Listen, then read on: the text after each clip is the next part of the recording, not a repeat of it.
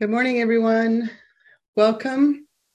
Um, you may have been part of this community before we even knew what Zoom was. If so, bless, uh, bless you and welcome. You may have started gathering with us only because of Zoom. And if so, bless you and welcome. You may have started, whoop, uh, I just had my my thing moved. Sarah, how could you do that to me? If you hit escape, it will it will change from being full screen. Oh, and again, it did it. Pardon me, guys. There we go. Um, you may not mind being on camera, or you might love the fact that you don't even have to get out of bed to go to church. And if so, bless you and welcome. You may be a curious bystander wondering how this little gathering can still be happening, or be wondering why we exist. And if so, bless you and welcome. You may have already grown some roots here. You may feel at home and comfortable. And if so, bless you and welcome. You may feel like a boat without an anchor. And if so, bless you and welcome. You may be thirsty and hungry and in need of some healing and hope. And if so, bless you and welcome. In whatever state of mind or heart you have joined us this morning, bless you and welcome. This is not our destination. It's just meant to be an oasis in the desert, some shade on a hot day, and the aroma of a barbecue that you smell and you just hope is your dinner. Let's pray. Thanks for waiting for us, Jesus. Here we are, ready to take part in whatever you're offering today.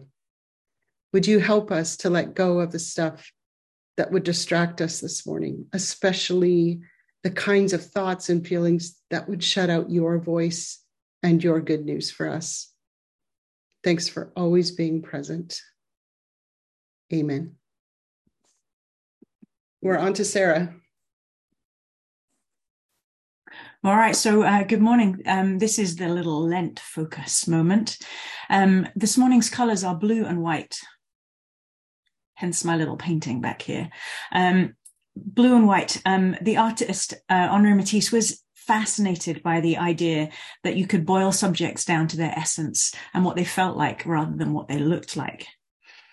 Um, and the emotions that they created in us. He once explained that his goal was not to paint a table, but rather to paint the emotions that the table made him feel, which is interesting talking about a table, but um, for many other things, it, that works very well.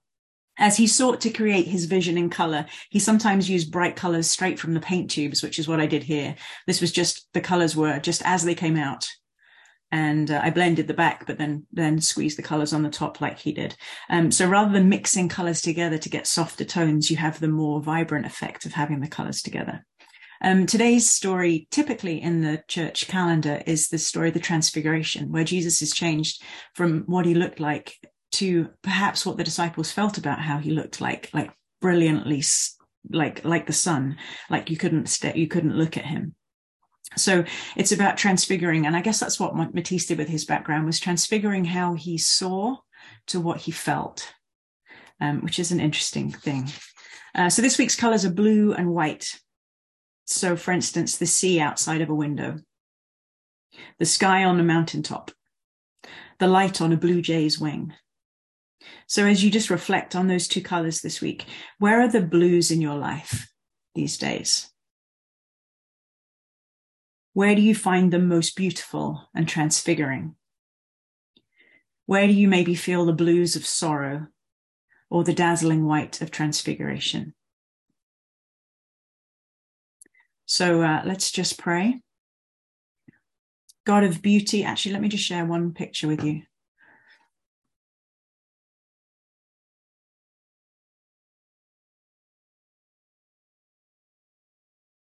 This is the uh, open window Collioure. This is the we saw a picture last week of the of the rooftops over the top, um, but this is from a window. So as you can see, he is painting what he feels. That is a joyful picture there is there is joy in that image the pinks and the oranges and the greens they just have a I don't know, kind of a vibrancy. They kind of tingle for me. So just as we look at that, God of beauty and joy, help us to catch sight of the ways that you are transfiguring the world every day. And above all, how Jesus, your child, our teacher, is transfiguring our hearts. Open our eyes to your vision of color all around us. In Jesus' name, amen.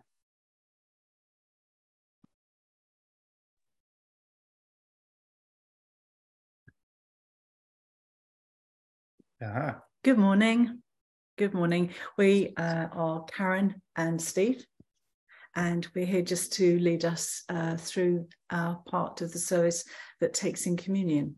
Um, and it was occurring to us this morning as we were chatting about communion today that um, for many of us it's been a, a, lifelong habit, and for others it's um, been a bit of a challenge because a lot of traditions in church have become a challenge over our deconstruction or our rethinking or rephrasing, however you want to put that.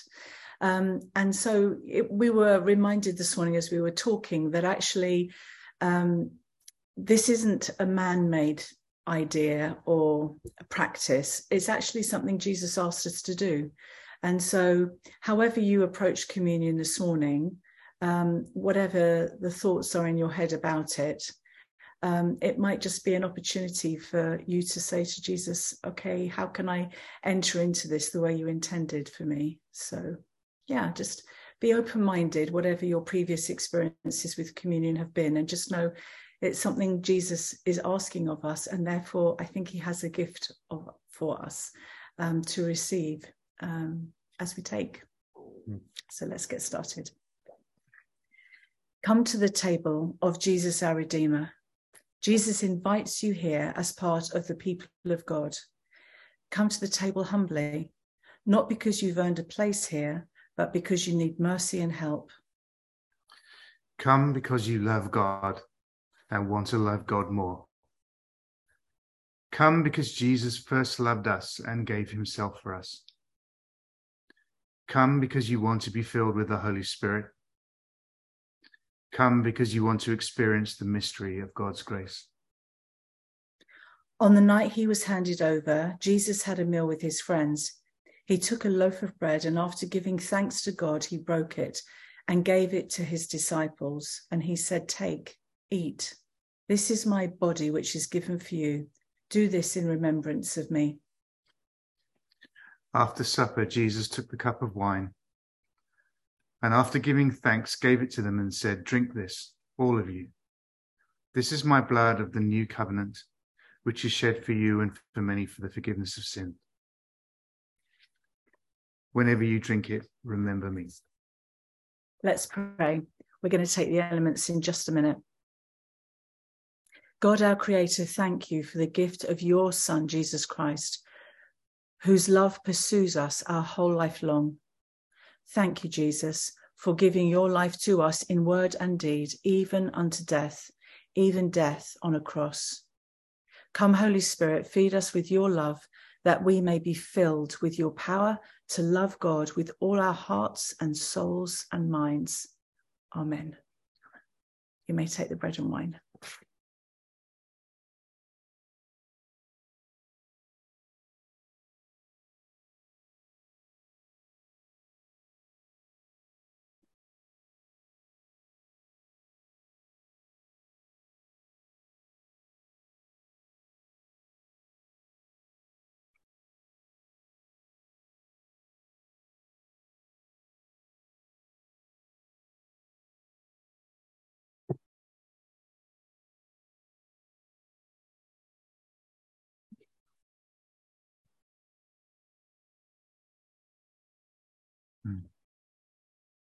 Thank you, Jesus.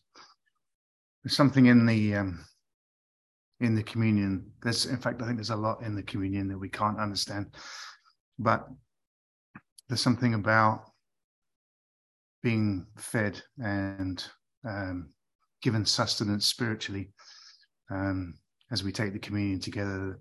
We take take the blood and the body of Jesus and and walk forward into the the next day mm. And the next day and the next day. Mm. You know, we wouldn't get very far if we didn't eat and drink. And this is just part of what we're doing here is taking something to spiritually sustain, sustain us on the journey. Mm. So we've come to the Lord's table. We've eaten the bread of heaven.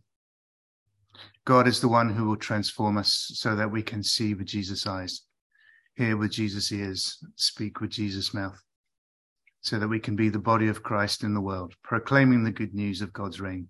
Come, Lord Jesus. Amen. Amen. And Brittany, we're handing over to you for uh, our message today. So, Father, thank you for Brittany. Mm-hmm. Thank you for the deep love that you have for her. And I thank you, Lord, for the time that she has spent preparing a message for us to take in this morning. Open up the words, Father, that she speaks to us. Mm. Open up our hearts to receive all the truth and good things that you want to share with us this morning through Brittany. And Lord, as she gives to us, I pray that in turn you bless her and fill her up. Amen. Amen. Thanks, Karen. You're welcome. That was the sermon. We can all go home. Wait, we are home. That's perfect. um, no, that's not the sermon, but it's pretty close. So thank you, Karen. Okay, so if you have been a devout Christian for many years and have read the Bible faithfully, I recommend that you stop. and Eden told me I should say this over coffee. Stop reading your Bible for quite a while and then start again. When you do this, you will see things you never saw before, and you will see them with new lenses. I unintentionally have done this the last few years in the middle of Bible school, no less. So when I read the passages for the, or when I read the passages for this week, I saw things I hadn't seen before, some things that disturbed me and some things that encouraged me. These passages all have themes of provision, giving, and generosity. They have a lot to do with having enough food and sharing it at first glance. Even though my old lenses have been off for a while, I still really struggle to not see these passages as formulas. Mm. At one point, these formulas would have comforted me and I would have made them into sermon points for us so that we would know that we are all good Christians. In the words of Lando, I used to be a really good Christian. Let's look at these formulas for a minute. Uh, 1 Kings 17 is the story of the widow feeding Elijah with the little food she had left, the flour and oil, and then God gives her more food. The formula giving God everything plus not questioning the crazy prophet on your doorstep equals God feeding you. Psalm 111 speaks about all the things God will do for the righteous, including things that sound a lot like colonialism. The formula, fearing God plus making sure you are deemed one of His, equals God feeding you and giving you land. 2 Corinthians 9 is the passage about sowing, reaping, and cheerful givers. The formula, giving a lot plus doing it happily equals getting a lot from God in return. Matthew 14 is the story of Jesus feeding thousands with only five loaves of bread and two fish. The formula being Jesus' sidekick working overtime, plus, once again, giving God everything equals radical miracles and provision for others. Amen. the problem with these formulas is that we know they don't always work. And apparently, the Bible isn't a science textbook. So let's can the formulas. If I'm being honest, putting these thoughts together was difficult, and I felt like I was writing assignments for my Bible college again, all the while really struggling with what I actually believe. Like the characters we are about to meet, I felt like I don't really know what I have to bring today. And there is a part of me that feels really suspicious of God and the Bible so it is difficult to have any certain point at all, but I do have some questions. So, first this morning, we're going to enter a Bible story together, and then we're going to think about our own stories. And finally, we'll share some thoughts about these stories. While we look at the Bible story, let's contemplate some questions together. These questions have haunted me most of my Christian career, because the answers would help me to know if I was being good enough and what I could expect from God. My mom will sometimes remind, and she's here today. My mom will sometimes remind, so is my dad. Sorry. Okay, so my mom will sometimes remind me of a time when I felt very angry at God, and I was probably very suspicious. I had expressed to her that I felt like I was a little bird and God was a man standing with bird food on his hand, just waiting for me to land so that he could smack me. Yeah. I know that God has provided for me a lot in my life, but my feelings of genuine thankfulness turned quickly to wonderings about whether I am thanking God sufficiently or using my gifts for his glory enough, or whether I'm behaving well enough to keep the provision coming. And that's a big one, whether I'm behaving well enough to keep the provision coming. That feeling is where my questions come from today. The questions are what do, sorry, why does God give to us? What does God want from us? Is God's provision truly unconditional, or does God need something in exchange? If so, what does God need in exchange? Can we know? If we think we know, can we make peace with that answer? And that's my one nod to our Blessed are the pre- Peacemakers theme that we're doing. So please note that. I tied it in. Um, we can keep these questions in mind as we enter the story. I'm going to paraphrase the first King's story for us. This is the BVD, Brittany's dramatized version. Once upon a time, God told Elijah the prophet to go into hiding in the wilderness, where God fed Elijah via ravens and a brook. It was a long and lonely time, but Elijah survived. Eventually, the brook dried up with some with the drought, and God redirected Elijah to a widow who would feed him. Stomach rumbling, legs shaking with hunger and fatigue, Elijah walked to a city gate and saw a widow collecting sticks presuming this was the widow God had told him about. The widow or the woman, unnamed in all other versions of the Bible, but named Anna in the BDV, was exhausted. It was another long day without proper food. Anna was hungry, hangry even. She couldn't stand the thought of going out again tomorrow to either beg or sell access to her body in order to feed her son. There were no guarantees that people passing by would take pity or that a person buying access to her body would actually pay her. She was tired of trying to sort out what people wanted from her. Everything was exhausting. Anna hated to admit it, but she was even tired by her son wanting things from her. Mama, I tripped. Help me up. Mama, carry my walking stick. Mama, I'm hungry. Mama, come play with me. Mama, watch me climb this tree. Mama, I'm hungry. Mama, why are or my hands are cold. Mama, can I keep this rock? Mama, I'm hungry. The guilt was about to set in as she pondered these things while gathering sticks, but she was interrupted by a man. Who was he? A paying customer? A thief? What did he want from her? Excuse me, would you please bring me a drink of water? asked the man.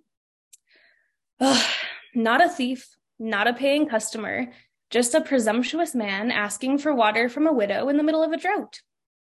He was tone deaf and obnoxious, but he didn't appear harmful. Anna did not know it was Elijah. She nodded reluctantly and set out to get the water. Oh, Elijah spoke again. While you're up, could you bring me some bread? Oh, she thought, that's it. Honest to your God, I don't have bread, she snapped. I've got a pinch of flour and a splash of oil, which I will be using for my son and I tonight. It's our last meal. I don't expect to live to eat another. Elijah knew that feeling. He paused for a moment and said, Don't worry, just give me some food and then make your family a meal. My God has told me that he is going to feed you until it rains again. Anna couldn't comprehend why, but shivers ran up her spine, which is what happened when she dared believe there was still a God who cared. Well, she thought, I suppose yesterday's meal was as good a last meal as any. Hmm. I'll feed the man before he turns violent. Better to die of hunger than to die at the hand of an angry man. Anna fed Elijah, herself, and her son that evening, and the one after, and the one after. The oil and flour did not run out, just as God said. Elijah even healed Anna's son sometime later when he was overcome with illness. The end. That was our Bible story. Now let's think about our stories.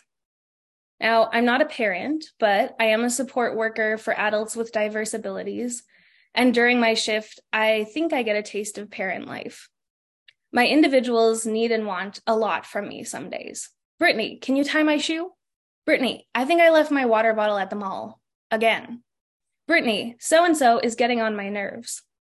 I convince individuals to get up off the curb and keep walking. I settle disputes. I taxi folks around and open their fruit snacks at lunch. We get in the car at the end of an exhausting day. We're about to travel back to program. And then someone tangles themselves in their jacket and seatbelt so badly, I have to get out of the driver's seat and nearly cut them loose. In fact, one day during a day trip to Vancouver, my individuals had mostly fallen asleep on the SkyTrain, so I thought I was getting a little bit of a break. Just then, a stranger sat down beside me and said, Hi, I'm Pedro. I have autism. I speak 35 languages. Are you mad at me? He beckoned his support worker to join us, but she smiled politely and declined. Apparently, I was talking to Pedro now. Two stops later, another man squeezed between Pedro and I. He looked at me and said, Hi, I'm Daryl. I have high functioning autism. Are you a support worker? so much for my moments of peace. The two talked my ear off for the next 20 minutes. And if you're an introvert, you understand why this is distressing. of course, I'm honored to live life with these individuals in the big picture. But in moments like that, I'm thinking, what's next? I'm so exhausted. I don't have much left to give most of us have probably experienced the what more could you want from me feeling at some point in life. I'm sure you can think of your own example, whether it is parenting, caregiving, customer service, or the general demands of life. Let's think back to the Bible story for a moment. In the first King's story, it astonishes me that in a moment of what more could be asked of me, God merges two people's stories. Um, original versions of this story that I used to read seem to focus more on Elijah and his need in patriarchal fashion, or at least that's how I read it. So at first, when I wrote my version, I barely acknowledged Elijah's hunger, and I sided with Anna. As I looked closer, though, I realized that there were no sides. There were only two desperate, hungry people Yes, they were desperate and hungry for very different reasons, but they were still desperate and hungry. And please know that in this section, I'm not neglecting boundaries in the midst of this. I'm acknowledging that it's okay to say no, and we really need to know our limits. And at the same time, I wonder if sometimes we oversee others who are in need when we are overwhelmed with our own needs. And maybe there is a little opportunity to step in in some way. Elijah had been alone in the wilderness, fed by birds every morning for quite some time. God had asked a lot of him in the stories leading up to this one. Sometimes it looks as though God has him on a wild goose chase, certainly not living comfortably. And now my inner skeptic says, What if at some point in the wilderness Elijah said, no, God, it's too much. Would the ravens have stopped feeding him? Would Anna have fed him? Was God's provision for Elijah truly unconditional? What did God want from Elijah? Anna had been alone, fending for herself for quite some time. Her situation demanded a lot of her. And then in this story, it seems like God asked even more of her. It's true that Anna didn't starve for the foreseeable future, and her son was even cured of a life threatening illness later in the chapter. Provision and a miracle were gifted to her, which makes for a pretty neat story. But what if Anna said, No, I just can't get you water to Elijah? Would God have found a different way to provide for her if she said no? Would God still have healed her son? Was God looking to test Anna's faith? Was God's provision for Anna truly unconditional? What did God want from her? And now my inner optimist says, or is this a story of God empowering people to give to one another? Is this a story about how our Creator knows that we are created to give, just as God gives? Is it possible that God, this mysterious force in our lives, truly loves to give unconditionally and loves to see us give to one another because everyone benefits? Let's loop back to my personal example for a minute of giving when I don't feel like I have a lot. Some days at my job are amazing. Some days I look around at my individuals interacting with one another and my eyes fill with tears because I feel such a love for them. It's an honor to witness life with them, life that looks a little different than normal. They have their own unique contributions to the world, just like everyone else. One of them gave me an earful once after I complained about a pedestrian walking slowly who was in my way while I was driving. They reminded me that this person could have an invisible disability. They teach me patience and they teach me gratitude. Sometimes they will say, Thanks for driving us around in your car today, Brittany. I like your car, but you need to wash it soon. I had a good day with you. I'm reminded by their happy stimming that it is a joy to go to the swimming pool, to pick up garbage on a sunny day, to pick up a paper clip off the floor and return it promptly to a supervisor's office. All this to say, they give back to me, often more than I can give to them. Likewise, a parent often receives from their children. I think most now I have parents in the room, so I'm second guessing everything I'm saying. Um, I think most parents would say that Crayola drawings, snuggles, smiles, dandelion bouquets, and celebrating milestones are worth the work and pain that goes into raising their children. Yes. Josh Nailed it. laughed. Karina said yes. I was laughing that you spent more time looking at Karina than me. Oh, my own bias. Sorry. Well, sorry. Perhaps one day those children will come and care for them. Yeah. Heck no. This is so awkward suddenly. Perhaps not, but in many cases, there is a reciprocal relationship that is forming. Are these reciprocal relationships divine provision? Here are my concluding remarks. Perhaps God provided for the widow so she could provide for Elijah, not because Elijah was more important, but because we are built to give. It is a gift to be able to give.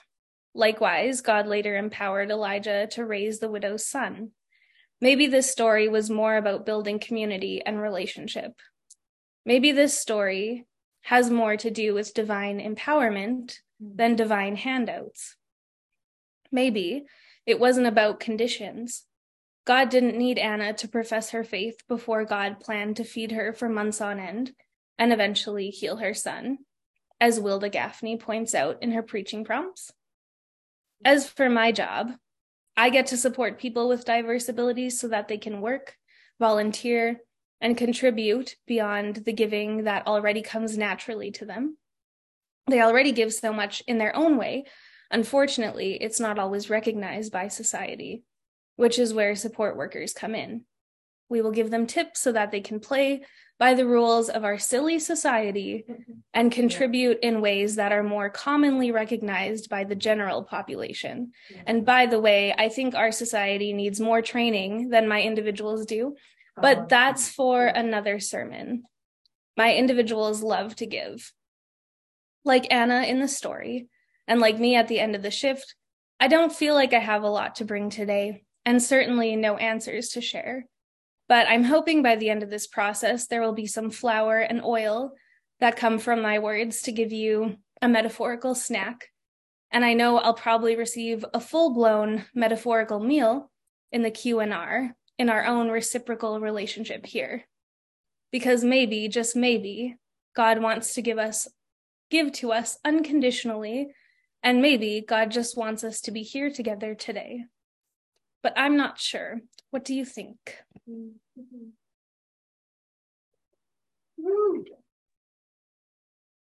Brittany, you brought it. Wow. That was awesome. I hope you guys all have a great week and hopefully we'll see you next Sunday.